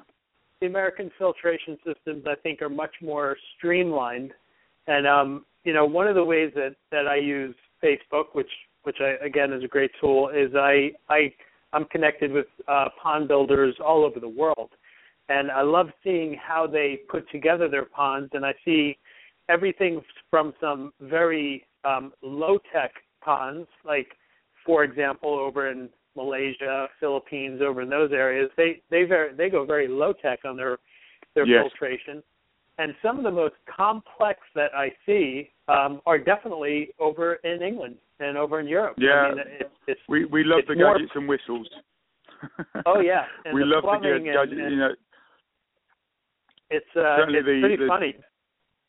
Yeah, the Ger- the German technology is it's, it's it's all gadgets and whistles. You know, you've got conveyor belts and drum filters and um, it, I think Bells a lot of it is, whistles is, and bells and yeah. It, it is. I think a lot of it is designed for for the um, for a, a small footprint, um, as in a case of if you haven't got very much space. You know, what we're looking at is we're looking at low maintenance ponds because we, we we can't we can't get round and and do daily backwashes or you know weekly weekly um, um, servicing. You know, we, we're looking at systems that will look after themselves for at least a month or even six months. Um, so putting on yeah. big wetland filtration systems and stuff, it's great. But but certainly if you if you if you're limited for space, um, then you know you need something compact, but it needs to be cleaned out regularly. And this is what I say to the customers: I say, you know, if you want a pressure filter, you know, a small canister filter, it needs backwashing regularly, or it doesn't work, or it warps inside, or you know, whatever, whatever, whatever. It'll only hold a certain yeah. amount of waste. You're not going to get five kilos of waste in a, in a in a canister filter, where in a wetland filter you could have 50 kilos of waste. You know, on the right size wetland filtration system. Um, so you don't right. have to clean it out. You know, you, you clean it out once a year. And as soon as I say that to some of my clients, they're like, "Yeah, this is great. I don't want to be cleaning my filter system out every week or every month or what have you. I want to be sat. You know, at the end of the day, I want to be sat with a glass of wine enjoying my pond rather than having to clean the pond. You know, it becomes more of a chore. Um, and and that's right. what that's what I'm trying to um, you know to promote. You know, you don't have to. You know, ponds can be low maintenance, and, and I think the general in the UK, the ponds are hard work. They're not hard work. It's the it, as long as you get the design right. It's like if you go to a restaurant. You know, the way I the way I see pond professionals are like chefs. You know, yeah. if if if if, if it's basically you don't blame the food for being, uh, you know, you blame the chef. You know, in a restaurant, and it, and it's it's that design. You know, designing the plate of food. Um, you know, uh, someone wouldn't wouldn't blame the food but it's, it's, it's I'm, I'm getting mixed up. But but certainly you can yeah. understand what I'm saying. Is it, you know people people don't shout at the, uh, the about the design of the pond. You know they they just think the pond is hard work. Yeah, and um, low maintenance is a very very common theme among American customers. I mean that's that's something that no matter what people want or think they want, even um, even though they may not know exactly what they want, they they do always express I want low maintenance, or they say I want no maintenance. And I always tell everybody there's no such thing as no maintenance, but low no, maintenance you can certainly have. And um, yeah, and you have to pay for it. You know, the the less expensive systems like the canisters and and those types of filter systems that you pay less, but you have to work a lot more on your pond. Yeah. You pay a little bit yeah. more, you get to relax and have that glass of wine sitting by the pond. So that's right. It's really, and um, that's what I really yeah, like about the aqua, aqua, aquascape is it's about the lifestyle. It's it's not about cleaning the filter system. You know, it is. It's all about the, the, the a balanced ecosystem. And um, right. you know, the, the, those sort of ponds can take quite a bit of waste. It's like a lot of people, you know, say to me, "Oh, don't put any rocks and gravel in the pond." Um, but it's all about the load and the system. You know, the the, the rocks and the gravel is, is fantastic. But if you put too many fish in, um, you know, it just gets filled up, and then it's a real nightmare to clean the rocks and the gravel. Um, but you know, with the right load, it's perfect. You know, it, it is it's very low maintenance. Mother Nature will work for you for you rather than working against yeah. her. She'll she will look after the pond. She will eat the waste, and you know, but it's all about the load. It's all about the education. You know, a lot of people, right. um, you know, they, they they you know they jump up and down, um, you know, and they say, no, this is the way you've got to do it. This, and it's like, no, there's you know it's it's uh, there's a number of ways. right now, with so we're talking about filtration, which of course the the which is how you're going to control your water quality, and I've been told that water quality um, to many um, European or, or pond keepers over in England is of course important. However, um, a lot of the uh, most pond keepers don't really mind having a little bit of green water or a little bit of murkiness to their pond, whereas the American pond keeper, they do not want green water. They want it nice and clear all the time. Um, is that true that over in England, a, a little bit of green yeah, water, yes, a little yes, murkiness yes, is yes and no. Certainly, it's a, yeah, certainly it's a case of it's yes and no. You know, the the koi, the, the, the, the, the koi people they want a clear pond where you know the, the sort of like the ecosystem people that are you know it's a water garden. They don't mind a bit of green water in the spring. You know, it's basically that single cell algae is the first to break its dormancy. Um, so you know, wildlife ponds um, they will tend to go a, a slight greeny colour in in the spring. Um, you know, the amount of times when I, I get a call in the in the spring, I've got a wildlife pond that's gone green. Um, you know, and I say as soon as the plants get going, they're going to use that nutrients up, and um, they'll soon start out competing the algae for. Um, so yes and no. um, they they can be, you know, that they do, you know, there's a lot of people that jump up and down, but they do they do tolerate it more. You know, I've got customers or or clients that are contacting me. Um, you know, I've had a, a murky pond for three or four years or five years, and I'm like, really? and and they're like, yeah, I've not, you know, my system's not, you know, and then they say, um, you know, uh, you you look between the lines and it's all against, you know, it's about the load and it's not got the adequate filtration. You know, like yeah. I was saying, it's a case of filters are sold for the size of the pond, not the occupants in it, which is, you know, um, you know, which is something that I have to really educate the people. It's like you can have ten dogs in a in a kennel and you have to clean them up, clean the clean the waste, but you can have them in a great big field and you wouldn't have to clean up after them because of you know Mother Nature will take care of it. It's it's all about the balance. Right, and a lot of people do get confused by that. They'll see a a small yeah. filter um, that you know I for me personally I look at some of these filters that that customers have hooked up to the ponds, and it's the kind of filter like a canister filter that I would use on a fish tank. You know, maybe like yeah, a 90 yeah, gallon fish tank and they have it hooked That's up right. to their 500 gallon pond, and I'm like, there's just no yeah. way, there's no way you're going to yeah. get good results out of this. So Un- unless funny. unless you're cleaning it unless you're cleaning it on a daily basis or an hourly basis, you know, right. and, and not that you're going to get the biological load, you know, um, you know, um, colonizing in there, but certainly it's a case of you know it's going back to that to that regular maintenance. You know that that, that that's the you know that that's where the manufacturers can get away with um, with, with with the size of the pond. You know, you can you can do it, but you've got to clean the pond. You know, if if if, if they put it in small print, you've got to clean the system out. You know, very very regularly. You know, daily or weekly. People wouldn't buy the right. systems. You know, it's, it's blah blah blah, isn't it? It's, it's all about exactly. the it's all about the load. And then they have green water, which again to the American customer is just completely unacceptable because they can't yeah. see their fish. Now, when Yeah. it comes to fish, there's got to be you you have to have seen some differences in the types of fish that are kept over in England versus kept over here in America. Um, for example, I see I know koi are popular everywhere. It's, America was was really greatly influenced um, in their interest in koi by um, the United Kingdom. The the British Koi Keeper Yeah. Society. That was one of the earliest Yeah, non-Japanese koi clubs. Yeah, I mean, in the world, it was I think one of the first outside of Japan to to actually celebrate koi and start educating people on koi, and of course, Yeah, America there's, there's lots of on to that. information about koi. as well as the Shubunkin, the the Bristol Shubunkin Society. Yeah, that, Um, that's that's my favorite. One of my favourite fish at the moment is you know the the, the poor man's koi, as we you know as we, as we like to call it. we, Yeah. and, and and they don't get too big, which is great. You know, I've got some some customers that have got like them ten inches long, and you know they're sort of like thirty years old, and they're they're fantastic. I love those those little um little shubunkins. They're great.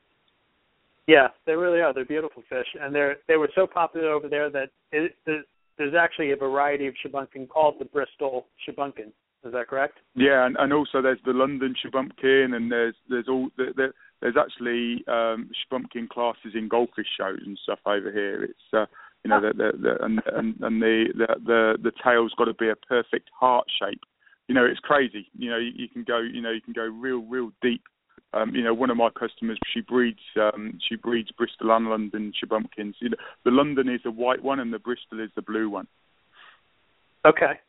I I must have I have uh, two Shubunkin in my pond, and I believe I must have a a Bristol and I must have a London. I don't know the difference personally by by just looking at them, but what you just described is are the two different varieties that I have. I love them too. Yeah. I, I think they're. Yeah, they're I, I think fish. I think it's a lot of it is it is a common you know it's a common name you know blah blah blah. It's it's like the uh, common names that you know there's lots of different common names, but certainly that's what you know that's what I uh, um, you know the white shubunkins are, are London and, and the Bristol. You know uh, going back to, to the 70s, the, you know the books that are out in the golf fancy goldfish, um, you know all those sort of societies and stuff. So yeah. Yeah. Um, now, what about? Uh, I see that sturgeon is kept over in England, um, over in Yeah, Ireland stur- too. I see sturgeon. Sterlets. But- yeah, we got we got lots of different sterlets and diamondbacks and you know all sorts of um, all sorts of different sturgeon and Um, you know, it, I, I think a lot of people, you know, they want something different. You know, certainly it's a case of um, there are a few more complications when you when you do go down the the sterlet route. Um, you know, for from from a water treatment, and um, you know, if you do have problems with the with your with your fish, then I know sterlets can be a bit more delicate. I don't know. If, do you have tench in the in the US? They're not that popular. You can you can find them over here, but but it's not a popular fish. Yeah, we we have a lot of um, a lot of you know most aquatic stores sell tench, green tench and golden tench, um, and yeah. and they um, you know they, they call them the doctor fish. I don't know if they're called the doctor fish in the states as well.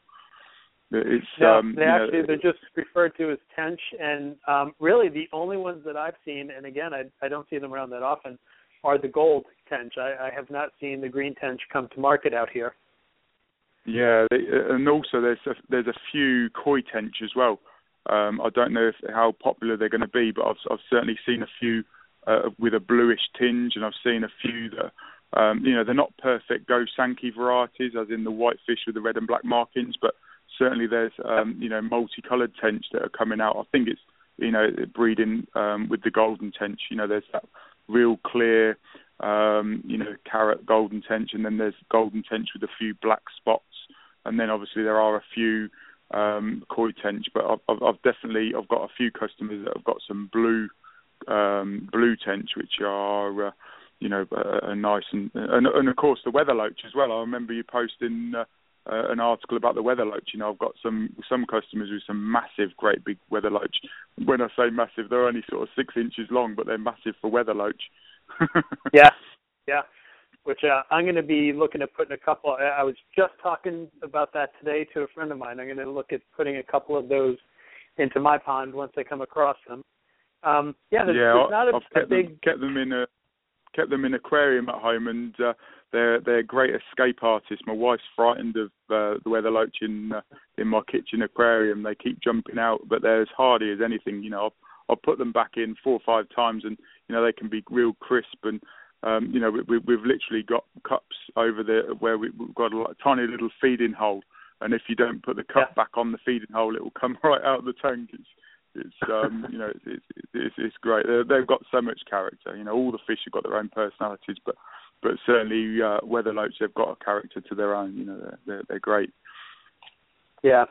So now, do you, have, do you have rudd? Do you have rudd as well? Golden rudd, or have you heard of rudd? Uh, no, uh, not Yeah, not that I'm aware of. Not that I've I've seen personally. It could be out there, but not that I see in these markets. Yeah, we we we, we uh, that that's what we would recommend in a wildlife pond, you know, with no filtration. So it's just literally a case of it's like a water garden or a wildlife pond. Then we would we would introduce golden rudd. They're a surface feeding fish. Um, the mouth's actually turned upwards. Um, you know that they're uh, and also um, there's another coarse fish um, that are in the rivers called a roach. Um, and but they're they're very shoaling fish, um, but they're silver. Um, so uh, you know, in the wildlife ponds, and rudd and roach are really good, and you know you can get the golden golden rudd. They're um, they're, Yeah. they're very popular in, in wildlife, native wildlife. You know, we don't have any bass in the UK. Um, you know, we don't have any um, any turtles. You know, back in the 90s with the Teenage Mutant Ninja Turtles, it it became illegal to bring them in. Um, Ah. But certainly there are a, there are a few in the aquarium trade um, that are, are, you know. Um, I know that the the first episode of the Pond Stars is a turtle pond, so I'm I'm looking a bit more, um, you know, if if it's changed. But certainly, I think that there there are a few turtles that are coming in um, that can be climatized where you know it's uh, um, you know through the aquarium. But we don't have any obviously uh, um, turtles or or salamanders even. You know, we we have a lot of newts. Um, you know, we have great crested newts that are a protected species, and um, you know they're, they're so protected. If you can have a five thousand pound fine for picking them up, um, or you can actually put Okay. be in, we, you can actually be put in prison. Um, you know, if if you um, if you hold, you know, if you keep them um, or disturb them, they're they're so highly protected. I don't know who polices it. You know, it's it's it's, it's British nature, or Yeah. um, you know, um, but certainly it's a case of, um, you know, there are there are uh, native species that are very highly protected, and we see we see a, a, fair amount of them. You know, we, have got a few clients that have got um, great crested newts, and we can do routine maintenance. But if we want to add fish, or if we want to um, alter the system, or um, you know, do um, you know some construction, then we have to get a license to um, you know to. So it's all about the newts. It's it's great. You know, I love. Uh, you know, it's it's. Uh, you know, they're, they're I think it would be um, it would be very embarrassing to go to prison because of a newt. You think? Uh, yeah, you, well, uh, I'm I'm. I'd I'm want to. Ch- petrified. I'd want a charge that's a little tougher than that. Yeah, I'm I'm petrified because I I would have thought that you know if, if you know that they would they would use me as an example, you know, pond contractor put into prison, you know, for Yeah. three days or five days because of you know um, you know doing a routine maintenance. So I'm I'm you know I always phone them up and you know we we try and avoid getting the licenses um, because we can do routine maintenance now because all the newts are in there, you know, they're they're coming out of the pond. So from from now on um, this is when we sort of de- tend to do the sort of like the natural pond um, routine maintenance where there's a lot of great crested newts because they're out of the pond, so you can do pretty much. Um, but we can't put fish in because it, it, it can, the, the fish out compete the newt for food, um, and also you can't put pumps because obviously the pumps can be powerful and um, and disturb the the newts when they come back in to breed. So um, but yeah, Yeah. It's, it's it's it's it's a tough one. Not like I say, who who polices it? You know, it's it's um, you know, uh, it, but but yeah, they are protected really, really, really strongly. Yeah. I think they're more. I I think they they're have a- more. I think it's more of a case of you know they're endangered, endangered in certain places, um, and in and in Yeah. other certain places they're you know they're very localized. But certainly you know I understand that from the biosecurity point of view, moving them around and you know if, if people start to meddle with them, um, you know you can transfer disease and stuff. And you know a lot of the a lot of the um, the, the small natural ponds um, you know that they they do get built on, you know, so that I understand 100% why they are protected. You know, they're fantastic creatures. Sure. Yeah, yeah, and it does make sense. What about um catfish? You have different varieties of catfish out in the pond. We don't. We, I've got I've got one customer that's got a channel catfish, and I'm surprised that um um you know it, it lives outside. But you know, obviously, you know that's one thing that I've learned from from um you know from from the, the ponds in in Chicago. Some of them have catfish, but but certainly we don't really have that many.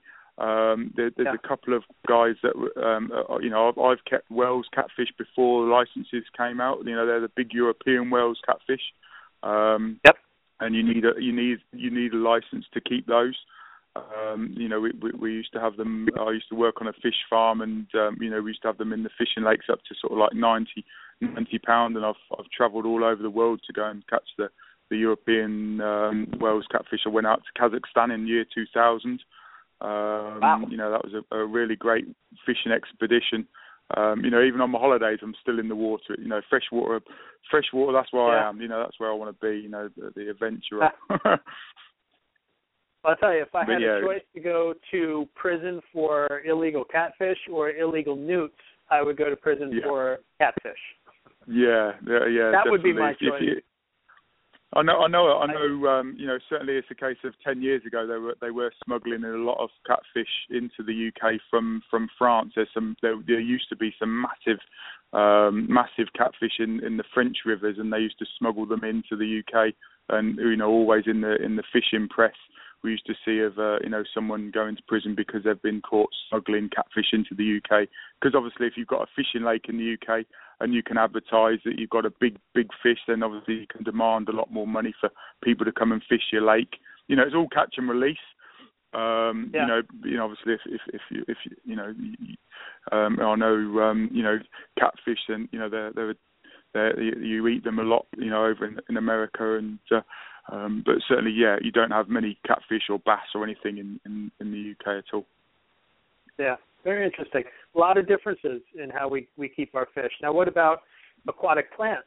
Um, there's, I'm Lo- sure you've yeah. you've you've gotten a, a very good idea of what kind of plants we keep in our ponds out here, and and what kind of plants you're keeping out in um, in England.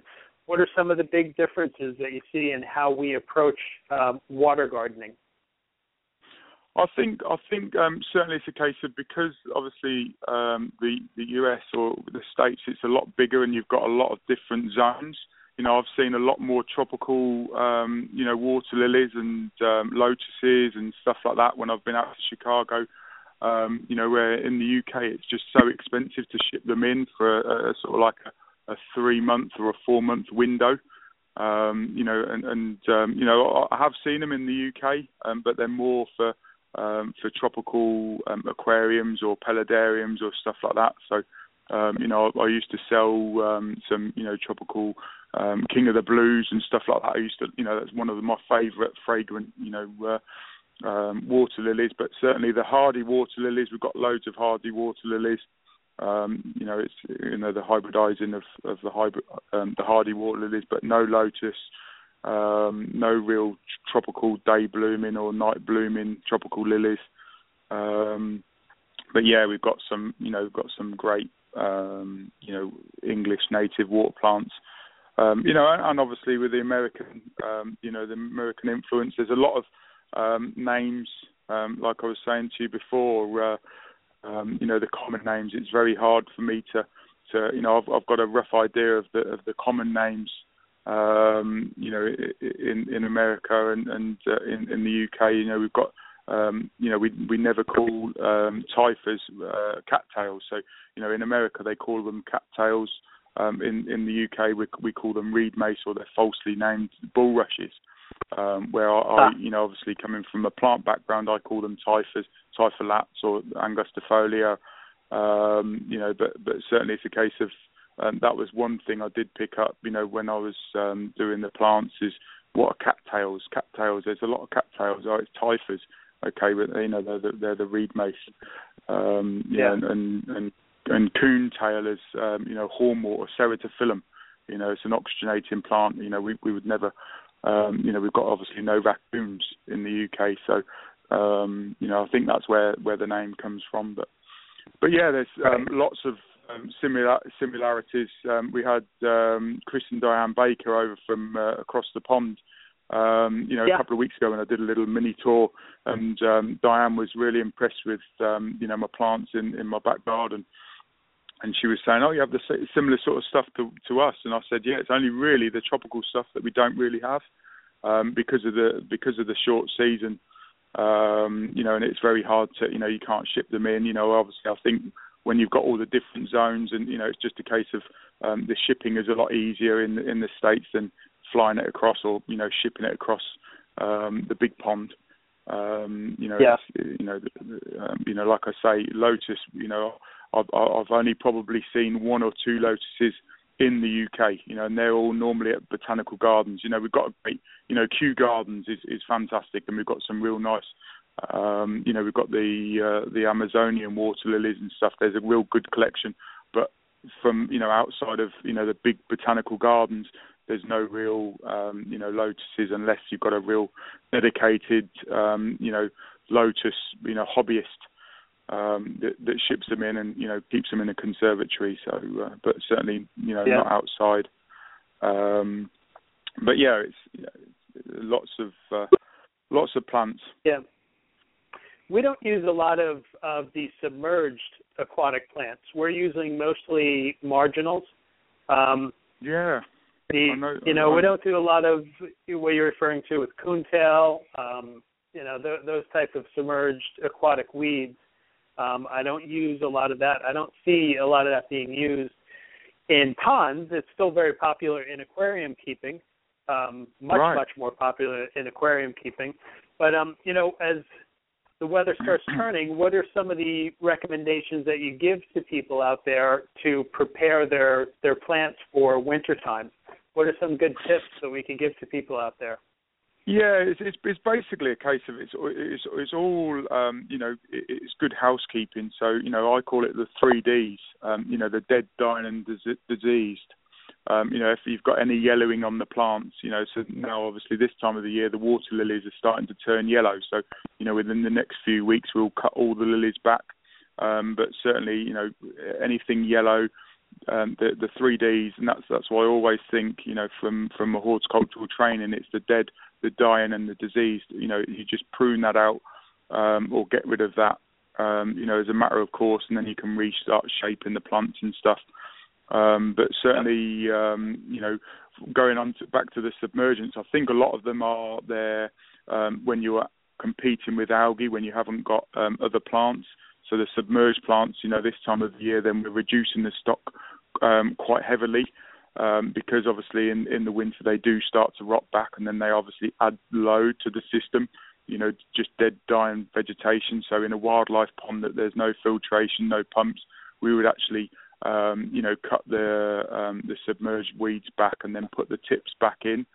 Um, because obviously you've got that growing point, they're continually growing. Some of the fastest plants on the planet are actually submerged submerged water plants.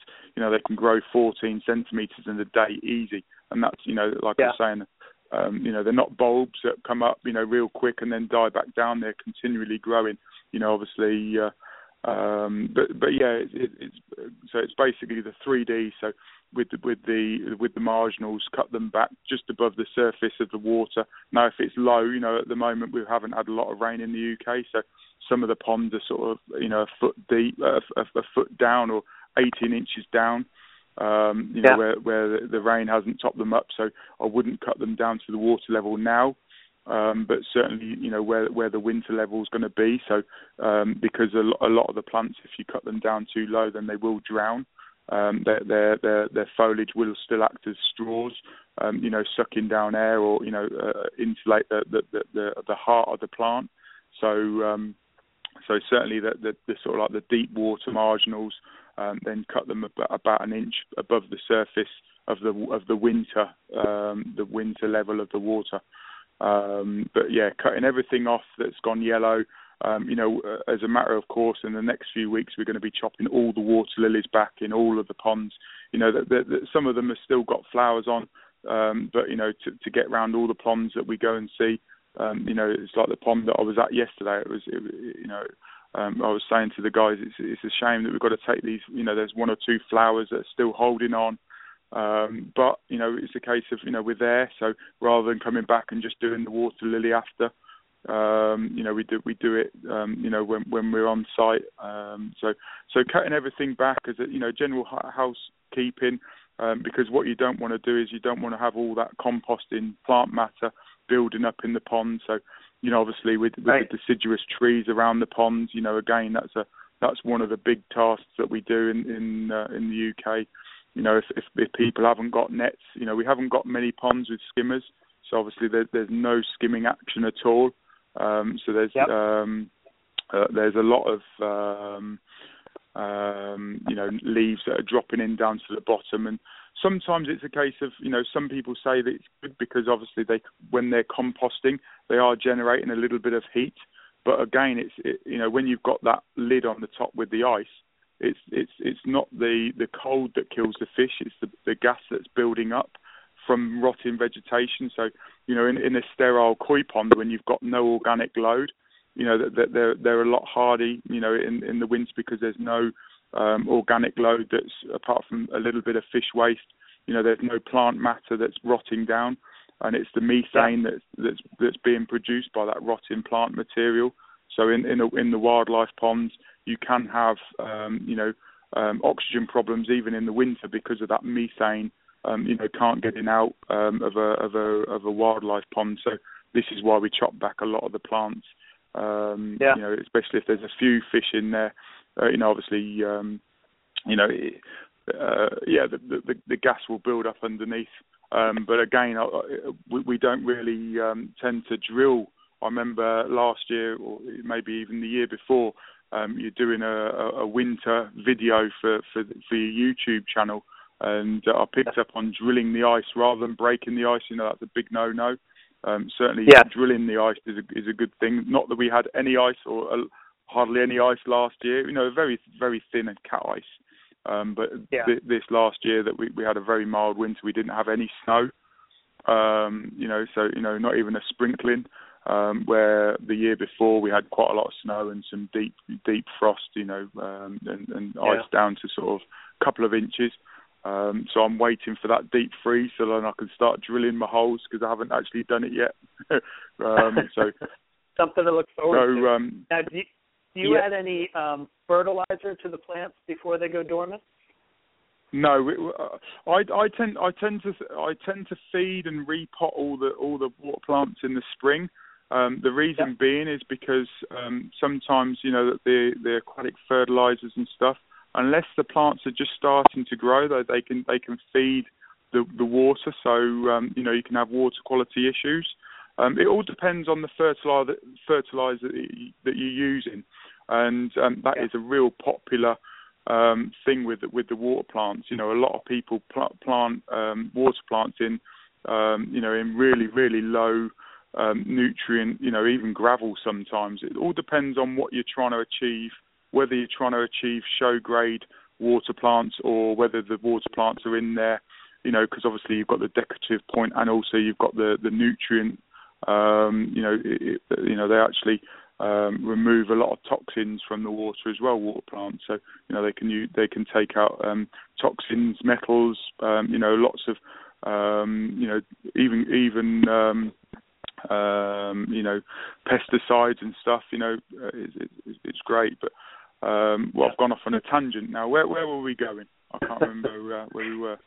well, we're talking about fertilizer, but let me ask you. That's it. Fer- there, fertilizer. Yeah. So it all de- it all depends on the fertilizer. You know, if you're using a pelleted fertilizer, um, you know, th- this time of the year you can can fertilize, but if they're going back into them, they're not using um, they're not using the nutrients. So I would I would tend to fertilise the plants in the uh, um, in, in the spring, and certainly I would never use a liquid fertiliser this time of the year because that's just going to um, you know feed the, the single cell algae or green water, or um, you know the, the very less you know the, the less complex plants. Um, you know the single cell um, algae is is is the is the is the most basic plant that there is. So um, you know if you use a liquid um, plant fertilizer, unless you've got a lot of um, submerged weeds that are going to, you know, get that growth. Um, you know, but they, they tend to be going back into a dormant stage and, and making, you know, a few of their, you know, the winter buds. Um, you know, it's all going back into the rhizome of the lily and stuff like that. So um, I wouldn't right. tend to fertilise. I know a certain amount of people that um, repot the lilies and stuff this time of the year because you can do it. Um, and, yep. and it's um, certainly the, the, the cold temperatures you can. Um, but but you know it's got to be very very slow release. You know otherwise if you've got um, right. um, you know if you're putting in um, you know um, you know rotted horse manure or something in for the plants, you know hungry plants. Um, you know that's another thing. You know we we, we grow moisture loving plants and they're called bog plants, um, and they're yeah. just moisture loving. You know like the primulas and stuff where I know um, in the states, they call um, vegetable filters bog filters, or you know what we what we would class as a wetland, or um, you know a vegetable filter, you know, that, or an up, up, up bog filter or something you would call it. Um, yep. Where you know in, in the UK we, we, we class bog plants as moisture loving, like the primulas, the hostas. Um, you know, so that so they've just got their sure. the tips of the roots in the water. Um, yeah. So yeah, it's uh, and, and and obviously a lot of those just trim the leaves and you know uh, and you know they're going back. So you know like the gunneras, you know um, cutting those. The, you know the great big elephant. Is it called elephant ears? Um, elephant, Yeah. Yep. Yeah, it's um, you know great big lovely plant. You know, and we just cover Beautiful. the crowns. Um, cover the crown, and they some of those can be absolutely massive. Yeah. Well, those are some really great tips and a really interesting conversation talking about how the differences between you know the American approach and English approach and and the and the similarities as well as to how we go about keeping ponds. I mean, really interesting stuff, Mark. And you know we're coming up on that time. It just flew by, but I want to thank you so oh, much really? for, yes. for calling That's in. Crazy, isn't it? Yeah, thank you for calling into the show. Thank you for staying up so late. I know it's very late for you no right problem. now. But uh, it was yeah, really I've, a pleasure I've, talking I've booked myself to you. a bit of a booked myself a bit of a lie-in tomorrow. I'm starting at about half nine, ten o'clock rather than the normal half six, seven.